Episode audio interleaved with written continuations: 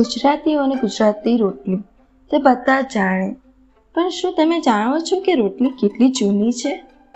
ક્યાંથી તેની શરૂઆત થઈ અને આપણી આ રોટલી ભારતથી દેશ વિદેશમાં મુસાફરી કેવી રીતે કરી? ભારતની અંદર તો જાત જાતના વેરિએશન્સ છે જ, પણ ભારતની બહાર પણ જાત જાતના વેરિએશન છે. તો ચલો, આજે આપણે રોટલી પર થોડી વાતો કરીએ. હું શ્રુતિ શાહ તમારું સ્વાદ સ્ટોરીઝમાં સ્વાગત કરું છું.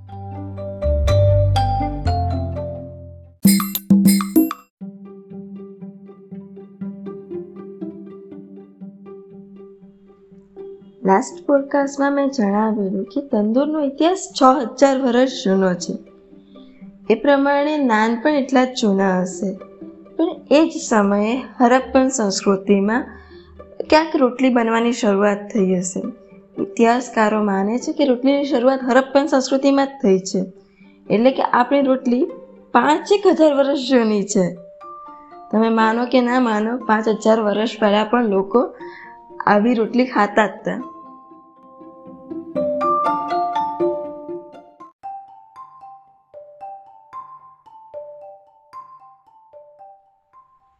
એન્શિયન્ટ લિટરેચરમાં રોટલીની નોંધો મળી આવી છે. સંસ્કૃત શબ્દ રોટિકા પરથી રોટી શબ્દ આવ્યો છે. રોટિકાની નોંધ સોળમી સદીમાં ભવ પ્રકાશનમાં પ્રથા મિશ્રાએ કરી છે. તુલસીદાસ લિખિત રામચરિત્ર માનસમાં રોટીનો ઉલ્લેખ કટોરી તરીકે કરવામાં આવ્યો છે. ત્યારે રોટીમાં સબ્જી મૂકી કટોરીની જેમ વાપરતા અને ખવાતી. વૈષ્ણવના જૂના ગ્રંથોમાં કહ્યું છે કે મધ્વેન્દ્રપુરીએ કૃષ્ણનો માનવીય અવતાર છે, જેમણે ભગવાન ગોપાલને રોટલી ધરાવેલી.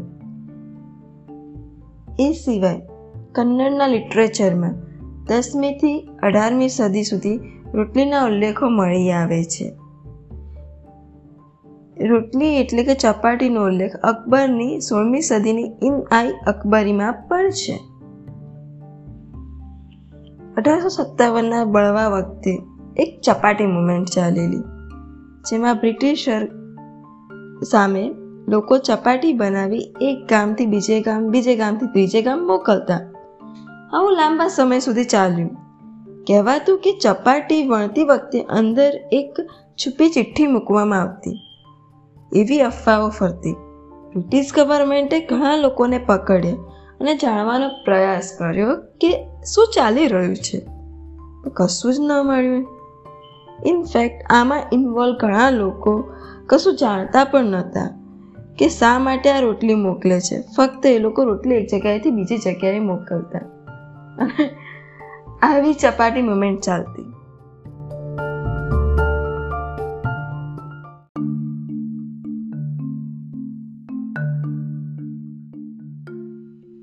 ઇન્સ્ટન્ટ ટાઈમ્સમાં બનતી રોટલીઓ બે પ્લેટની વચ્ચે બનતી રોટલી એટલે કે મુછાલા રોટી કેવી જ રોટી જે તવી પર બને કન્નડમાં એને કવાલી કહે જે લુવાને ઘીવાળા કરી બને અને તે એડિબલ કપૂર અને ગોળ સાથે ખવાતી ચુકચ્ચુ રોટી પામ ટ્રીના ફૂલમાંથી બનતી માટલાની અંદર બનતી સવાદુ રોટી અને માટલાની ઉપર હોય એ ઉધરું રોટી આ બંનેનો ઉલ્લેખ સુપાશાસ્ત્રમાં છે. રોટલીના ઘણા જ નામો છે. રોટી, ચપાટી, પંજાબીમાં પુલકા તો સિંગમાં માની જેવા નામે ઘેર ઘેર બનતી થઈ.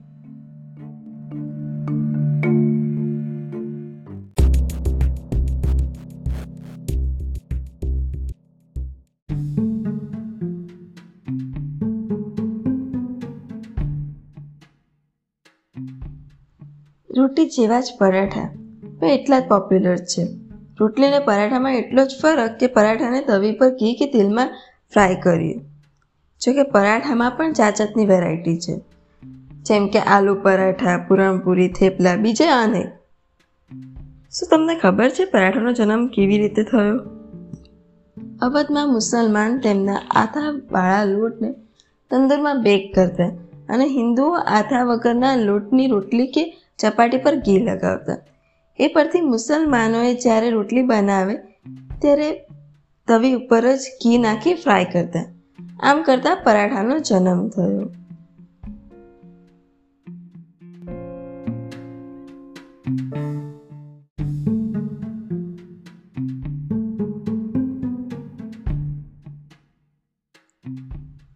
વૈદિક સમયમાં પરોઢા સાસ અથવા પુરોદાસા શબ્દ આયુર્વેદમાં વપરાતો તે શાકભાજી કે કઠોળ ભરી બનાવાતા અને યજ્ઞમાં હોમાતા. તે પરોઠા, સાસ કે પૂર્વદાસા પરથી પરોઠા શબ્દ અવતર્યો હશે. અત્યારના સમયમાં તો ઠેર ઠેર પરોઠા ખવાય છે. પણ ભૂતકાળની વાત કરીએ તો ઇન્સ્ટન્ટ ટાઈમમાં મંડિંગ રેસીપી કર્ણાટકમાં બનતી. તેમાં ઘઉંના લોટના લાર્જ સાઇઝના પરાઠા બનતા. તેમાં ગોળ અને ઇલાયચીને ક્રશ કરી ઉમેરતા હતા. નિઝામના સમયે હૈદરાબાદમાં લોકો સવારના નાસ્તામાં પરાઠા અને ભાત ખાતા.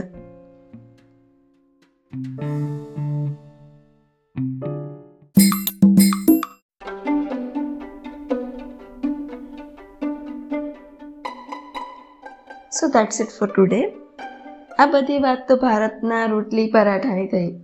પણ ભારતની બહાર પણ જાત જાતની રોટલીના કે પરાઠાની ટાઈપ્સ છે. હું વિચારું છું ક્યારેક હું આની પર પણ પોડકાસ્ટ બનાવીશ. બટ નેક્સ્ટ ટાઈમ માટે હું નાન અને કુલચા લઈને આવું છું. સો ત્યારે ફરી મળીશું. ત્યાં સુધી ટાટા બાય બાય